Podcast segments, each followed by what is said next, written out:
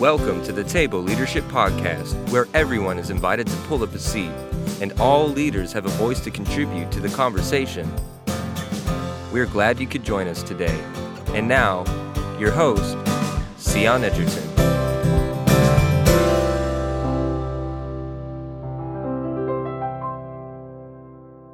I think his book's called Cooperation or called to Te- called to Called to cooperate, Cooperate. Yeah, or yeah, something yeah, like yep. that. Yep, Okay, I was it. wondering what the connection point was, but he had reached out. Same thing, you know. I've got a book. I'm trying to do podcast interviews. So okay, cool. Well, yeah, Yeah. I've got him coming on in I think next month. Oh, very I'm pretty cool. sure. That's yeah, awesome. yeah. That's so cool. I'm, I'm yeah, I'm very honored that you would you would make time to let me be on here. Absolutely, man. I love what you guys are doing. So, so let's talk about it. Um, but first of all, most importantly, um, just introduce yourself for everybody who's going to be listening um, that doesn't know you. I've known you for a while. Our churches were connected. Um, Amber and I were super, super close, um, especially back when we were both leading in children's ministry, and so we got to kind of you know figure that world out together which was a ton of fun um, but tell us a little bit about just who you are and where you're from and what your context of leadership looks like right now. So uh, I'm Rob Shepard and married to Monica. We've been married for for 19 years, almost 19 years, and uh, we have twins who just turned nine years old yesterday, um, and so that's cool. And I'm the lead pastor of Next Level Church in Yorktown, Virginia, and uh, I planted the church. Uh, it'll be eight years ago uh, in April, so we're coming up on our eighth year birthday. Um, but I'm also really big into social media and I'm an author.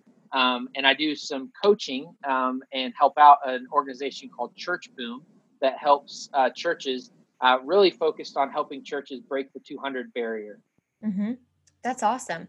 So I have to ask, uh, and because there's a lot of really great stuff in your introduction, but you said the twins just had a birthday, uh, and and yet at this time you guys are in the middle of a you know like quarantine, lockdown, Yeah. shelter in place, you know, COVID craziness. So what did that look like? Because we actually have a kid coming up who has a birthday, and it's going to be in the middle of our lockdown, and so we're trying to figure out what do we do. So how do you lead your family? In the middle of a pandemic. Yeah. Thankfully, uh, my my wife is um, she she's like a the poster woman for Pinterest. Like um, she every year she throws really big kid parties. So she felt a little bit of pressure of like, how do we? Not that it's a competition, but like, how do you top this when they're used to all their friends coming and there's always the, she she gets these specialty cakes made. Um, like last year, everything was Harry Potter, and so like, I mean, the cakes just look amazing. There's all that we played Quidditch, like there's all this stuff goes into it. So then this year, it's like, well, what do we do? Because we can't have the party. Um, and she she's a planner, so she had already bought everything. Like this year, they wanted a, a Hot Wheels party, so we already had the pinata. Um, we had uh, games. We had, uh, uh, I mean, every type of food that has a Hot Wheels car. We had fruit snacks and like every we have we have it all at our house, and we couldn't use any of it. Um, so we're going to postpone the party. But then she was just thinking and brainstorming and said she wanted to do something special for the kids. So she came up with this idea to do a um, birthday parade. And um, she invited, she went to Facebook and said, Hey, we have to keep, you know, this is social distancing. But if anyone would like to make a sign, put it on their car, uh, drive by our house, our kids will sit out front in the yard and um, you can wish them happy birthday. And uh, so she got, I mean, it was, I, posted it all on social media. I, I never counted, which I, need to count how many it was, but I mean, it was at least a, a dozen to 15 people. Um, their principal came, their assistant principal came, their teacher came. Um, so their, their both of their best friends came, some friends from church. Um, and so it, they were, it was a, my son yesterday, we went on the table and said, you know, what was the most memorable birthday we've ever had? And my son said this year was his, his most memorable birthday. So Yeah, it was really cool. Wow. That's so Yeah. special. That's a great idea. We might have to steal that. Please steal away. she says she got it from somewhere, but I, I think she invented it because she's good like that. But Oh, that's awesome. That's awesome. Okay, so the next question that I have to ask you then, which I ask everybody, is if we were actually gathering leaders around a table to invest in them and develop them, obviously not right now because of the six foot Sure. Issue that we have, of course. Um, but if we were actually gathering people live around a table instead of virtually, what would you be literally feeding us? Yeah. So I thought about this question a lot, and I would I would approach it one of two ways. First, I would find out what everyone loves, and uh, I'm an Enneagram Nine, and so I'm a peace peacemaker, and I love I love serving people. So I would first find out what does everyone love, and I would find out a way to bring what they all love. Um, but if you're asking what I would bring to the table, um, one of the specialties that I have is um, I stumbled upon a recipe for chocolate chip cookies. Um, my my wife had a student when we were living in Texas that made the best chocolate chip cookies I've ever had in my life, and I got the recipe from her, and I just started making them, and um, for whatever reason, it's become locally famous for the people that know me, and so um, people ask for the cookies all the time, and I actually funded um, my new book. Um, I paid for it um, by selling these cookies. So um, what I would bring to the table would be uh, these chocolate chip cookies. These world changing book writing, deal making chocolate chip cookies, apparently. Yeah. So Yeah, is there is yeah. there like a secret ingredient?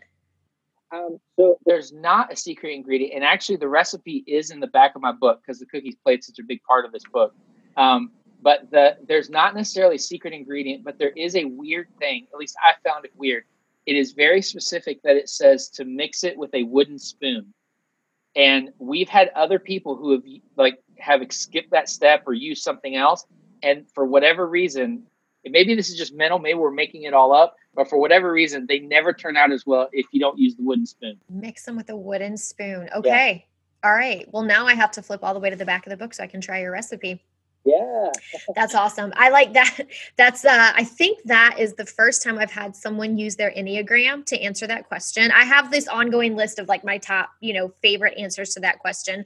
Um, which, you know, runs the gamut, everything from like I would bring Chipotle because I don't cook to all sorts of, you know, really cool, unique foods. Um, but I think that's the first, that's the first Enneagram nine that I've had that has said, yeah, I pretty much just want to make everybody happy. So. I'm going to bring whatever they like. that's great. So, okay, so now moving on to the the really good stuff. Um, what is it that you would say, at least in this season, that you bring to the leadership table? Yeah. So, you know, I feel like I've stumbled upon leadership. I, I think there are some people who are born uh, leaders, and even scripture talks about the gift of leadership. And uh, I don't think that that was like my natural giftedness. Um, Mhm. I'm happy being uh, number two in charge. Um, I don't have to have the spotlight. Um, but, you know, in planning a church, I was kind of thrust into, okay, now I'm the leader. Um, and I had to figure, I had to figure that out. So I think one thing that I bring to the table is that I continue to think like and think through what is it like not to be the leader. And um, so, you know, little decisions, like when we make decisions, I'm thinking through, well, how does this impact the little guy? And how does this impact the employees? And not just, you know, okay, we're gonna, I'm not a type A leader. So I'm not just like, hey, we're gonna, we're gonna dominate this and we're gonna do everything. I'm constantly trying to think through, okay, yes, we need to progress, yes, we need to move, but these actions impact people for the long run. And I'm relationally driven. So I want to make sure we have healthy relationships and that when we Mhm. get to our goal, we all still like each other. That's good. Because I think, too, the beauty of you talking about how you don't feel like you were naturally born with this impetus to lead, but you were thrust into it. So often, those who are wired kind of with this natural drive and ability to lead usually are pretty um, you know ambitious and pioneering and oftentimes that is one of our greatest faults and i definitely speak for myself as someone who's hardwired that way is that we've got a vision and we're going for it. And so Yeah. it takes a lot of intentional growth and maturity um, for us to be able to actually do what you're talking about comes so naturally to you and to keep the team in mind. I think that's awesome. So what i would ask you then is um because I think your story is super relatable. I mean, I know a ton of leaders that I work with who would say that very same thing. I never wanted to be a leader. I never thought I would be a leader. All of a sudden, I was thrust into this position, whether it was in ministry or, um, you know, starting a, a business or in the military. So, if you could go back or if you were to talk to someone at the very beginning of that journey who all of a sudden feels themselves thrust into this position of leadership, which isn't necessarily what they would have chosen, what words of wisdom or encouragement or advice would you give to them at that point? Yeah, I mean, I, the, well, one of the first things would be um, that John Maxwell coined the phrase that leaders are readers. And um, before planning a church, I was a reluctant reader. Um, and I still don't love to read. I'd rather watch the movie than read a book any day of the week. um, but you know, I I read. I I, re- I try to read all the time, whether it's podcast or like a blog posts or articles um, or books, um, because there's just so much that doesn't come natural to me. Um, and you know, like here's an example. I, I thought the way that I try to treat people is based off what Jesus said treat others the way that you'd want to be treated. And so when it comes to leadership, I would just treat people, well, this is what I would want to do. But then when you're leading other people and they have different personalities, the way that I would want to be treated actually offends some people. And that wasn't my goal. Like, I just was like, well, that's the way I would like it done. Um, and it bothers some people. And like, so learning how to adjust how I lead people, all of that is learned through like reading and saying, okay, this is actually how you become a leader. And it's not enough just to be a nice guy. Nice guys don't lead things. Like you, you've got to figure out how to be nice and still push the, the ball down the field. Mm. How did you become an avid reader? Because you mentioned that you don't necessarily love to read, you're a reluctant reader. And again, also a very common and relatable story. So is it just something where you know I just have to do this to grow as a leader? Or were there other things that you did or things that you found helpful to you um, to really push you to invest that way in your own leadership? Yeah. Um, so, one of the first things that I did is, um, and this goes back to kind of being more of a, I'm a recovering people pleaser. Um, and so I don't like letting people down. And so if I get in a book club with someone, even if it's just one person, and I have a deadline to we're meeting on Tuesday and we we're going to read these chapters, I will get it done because I don't want to let them down. If it's left up to me just to read a book, um, I, I, find a way not to read. Now I've I've been doing better. Um, you know, I have a, a book by my um, nightstand, and before I go to bed, I try to read for a few minutes. And I just figure if I read even for two or three minutes, I'll get through a book eventually, and that's better than nothing. Um, but the key thing for me has been book clubs. So like um, I do a small group at our church, and we always do a book. So that's a guarantee of, um, you know, we do three semesters a group, so that's three books a year. Um, we do two uh, book clubs with our staff, and so that's an additional two books a year.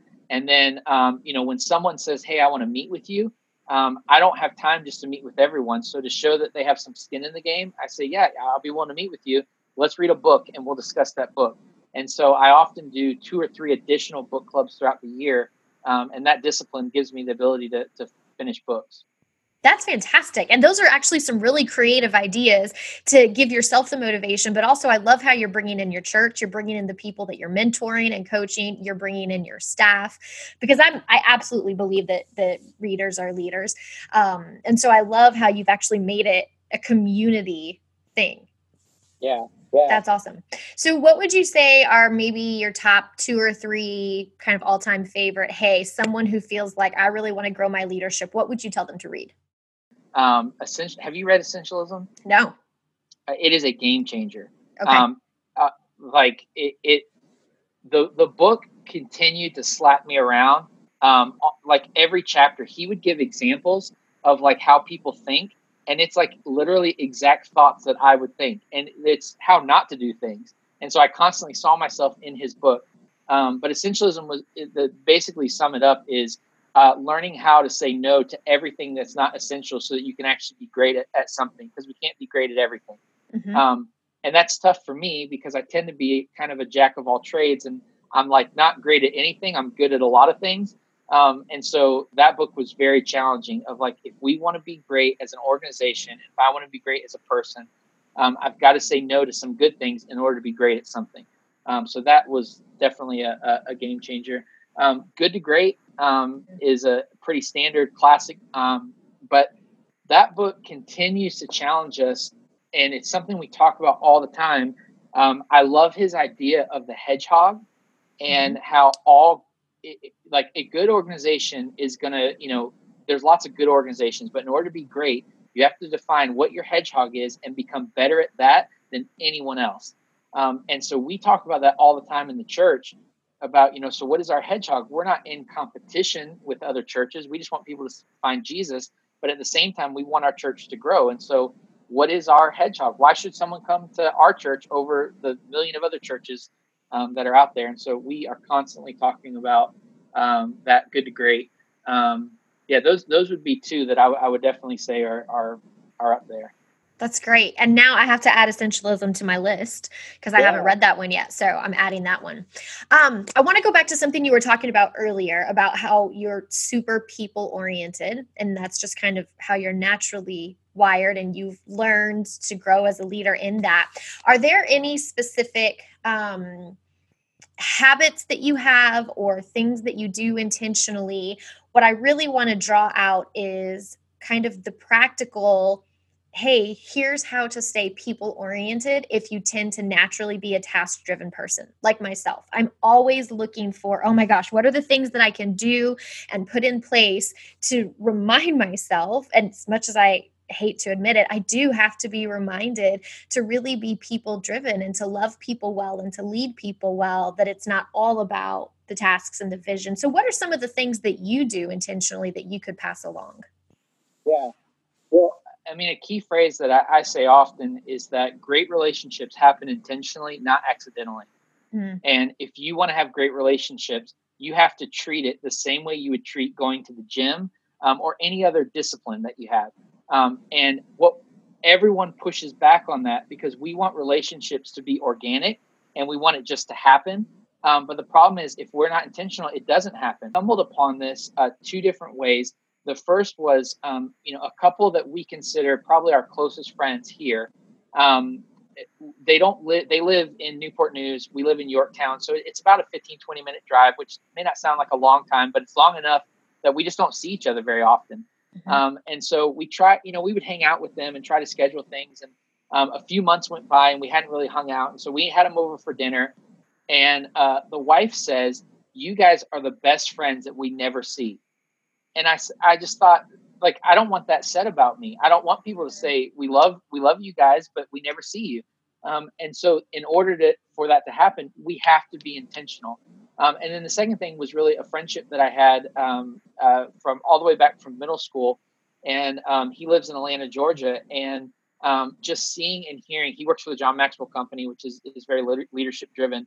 Um, but just really hearing and seeing like how they approach leadership and how intentional it is why shouldn't we do that same thing for relationships? And so, um, again, I get it feels inauthentic. It doesn't feel. It, I don't. It, it feels like ugh. To, but if you want a great relationship, you've got to be intentional about it. So, you know, there's something I put reminders in my phone um, to reach out to people. Um, you know, text this friend, see how they're doing. Uh, email this person, see how they're doing. Uh, Marco Polo someone. Um, I, I, put memos in my phone all the time. I write notes. Um, you know, try to think through. Um, also, uh, if we have drive time, um, my wife and I both we try to be intentional with drive time to connect with people. Everyone's always listening to podcasts or music, excuse me, and all that stuff is great. But um, using the the app Marco Polo, um, you know, we can send messages to our friends and just say, "Hey, how are you doing? Just checking on you." Mm-hmm. And uh, it weirds out some people because people are used to only hearing from someone when they need something. Um, and so you, they got to get used to it to say, hey, I don't need anything. I just wanted to check on you. I wanted to encourage you. I just want to say, hey, I was thinking about you. How are you doing? I, I have no agenda, um, but I just want to pour into you. And so I think if we're intentional, um, it, it goes a long way for relationships. I want to be your best friend like I'm just listening to you talk and I'm thinking, yes, of course people love this. Of course people want this. I'm gonna go Marco Polo someone as soon as we're done talking. Like, yeah, I want people to check in on me just because I love yeah. it. I love talking to people um, who are gifted in you know the complete opposite way that I am because it's so inspiring and motivating and encouraging to to hear from someone who is so relationally driven and oriented um, because it's I, I do love people. I do. It's just not my natural bent. My natural bent is always looking at the next you know strategic step and the vision and all of that. And gosh it's people really is the the most precious thing that we have. So i love how relational your heart is. Um so i think that was super motivating and encouraging for somebody who's wired like me. What would you say to someone in leadership who's wired more like you who says man i've i've got the people stuff down. I love people. I value people. I invest in people.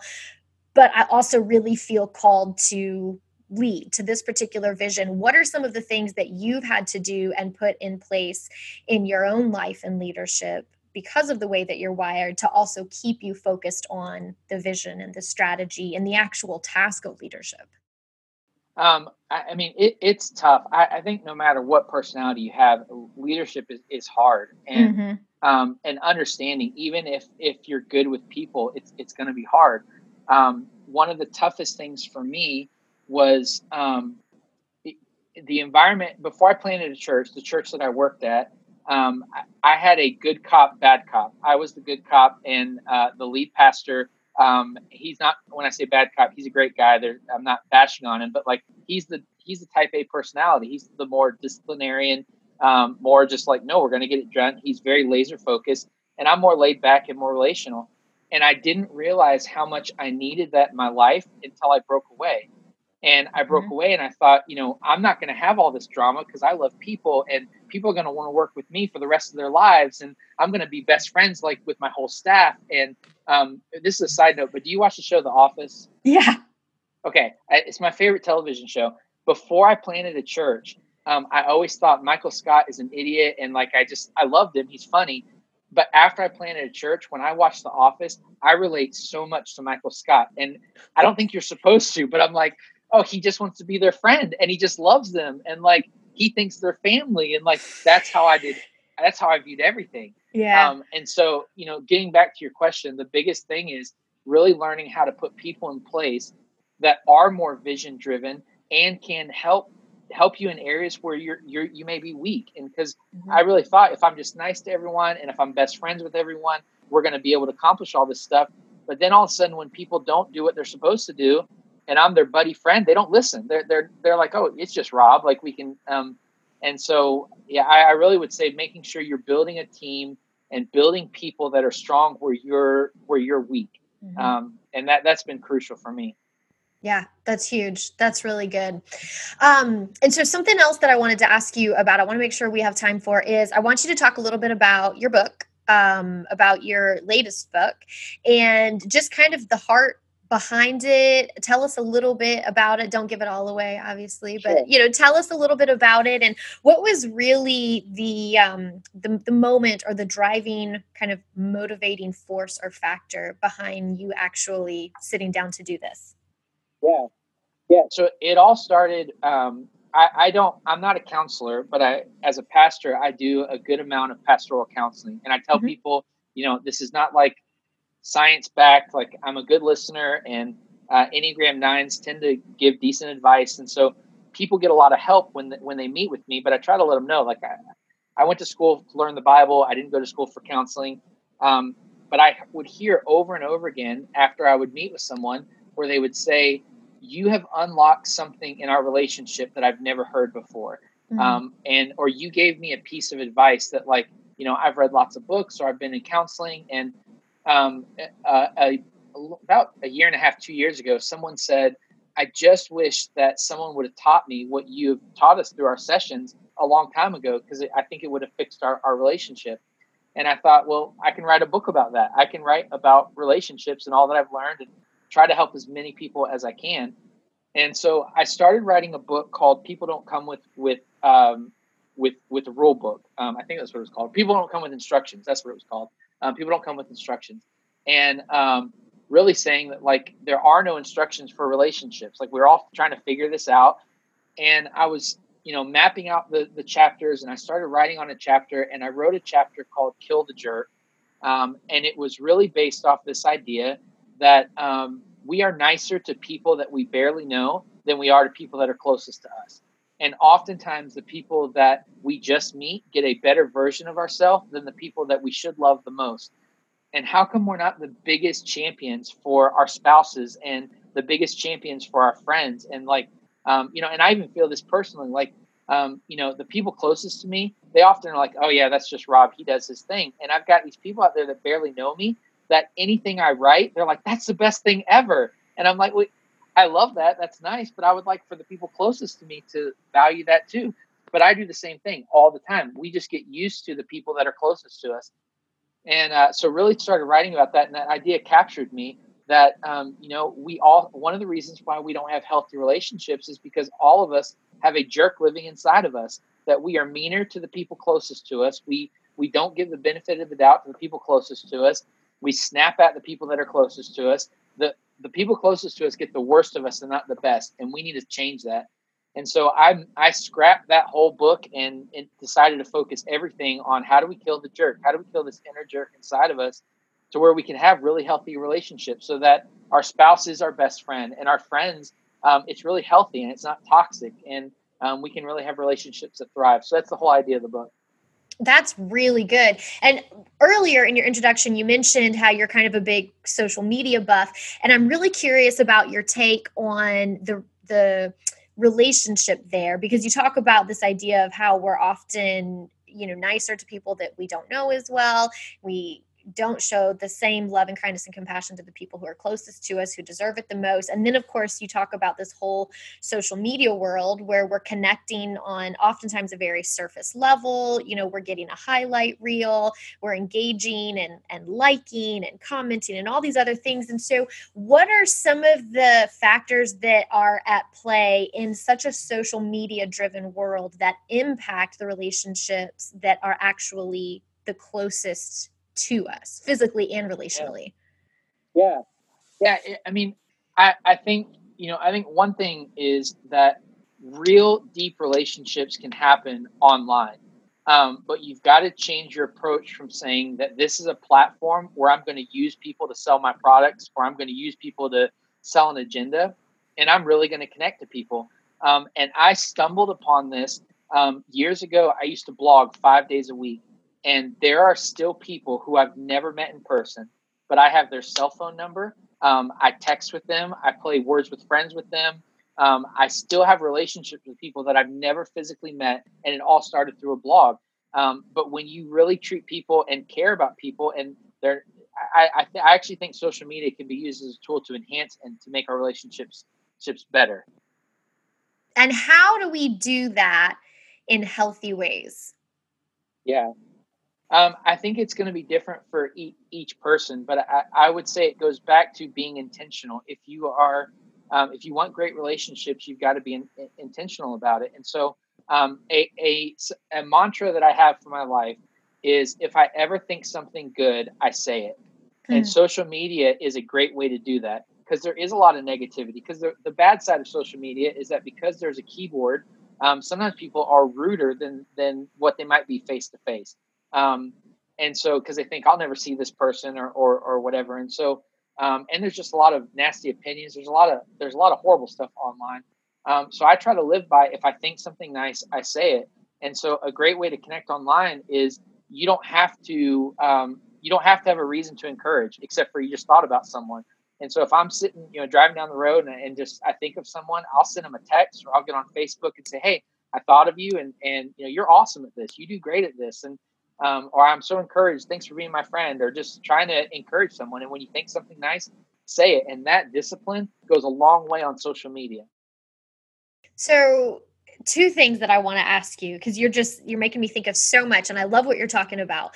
Um, how how have you developed such intentional disciplines in your life? And I want to ask specifically about your writing because I know we've got a lot of listeners who also are writers and who are kind of trying to figure out because writing in itself almost feels like its own full-time job but you know here you are as a husband and a father and you've got this 8-year-old church that you're leading and you do coaching and you used to blog 5 days a week and you've written books how how does that happen talk to us about building discipline into yeah. our lives this is a hard truth that um, this may not be true for everyone but i feel like it's true for most of us we are not as busy as we all say and act like we're all busy but we're not as busy as we all we and i know we're not all busy as as we feel we are because everyone and their mom has time to watch Tiger King. If you have time to watch Tiger King on Netflix, you're not all that busy. Um, like that's not an essential documentary that you need to watch. And we've all been captured by it. And in our office, we've been talking about this documentary. Left, I don't have you seen Tiger King?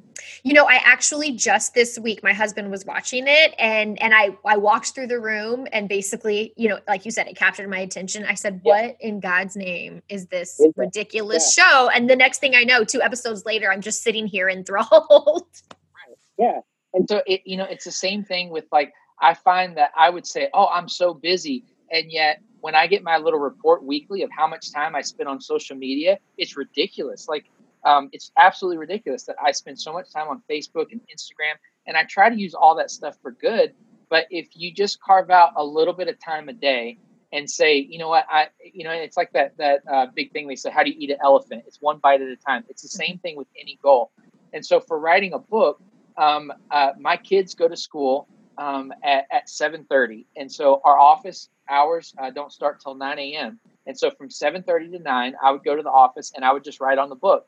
And sometimes it would be 15 minutes because i'd get distracted or something else would happen. And sometimes i would get a full you know hour in and um, and a little bit at a time over a consistent basis you find out wow i've just i've just knocked out a, a book um, in a pretty quick amount of time just because of a consistency of every day i'm gonna i'm, I'm gonna do this um, and then I also found, um, you know, there were times where um, uh, there was one Saturday where where everyone in my family had something to do but me, and my normal go to is to watch a movie or to play a video game if I have downtime.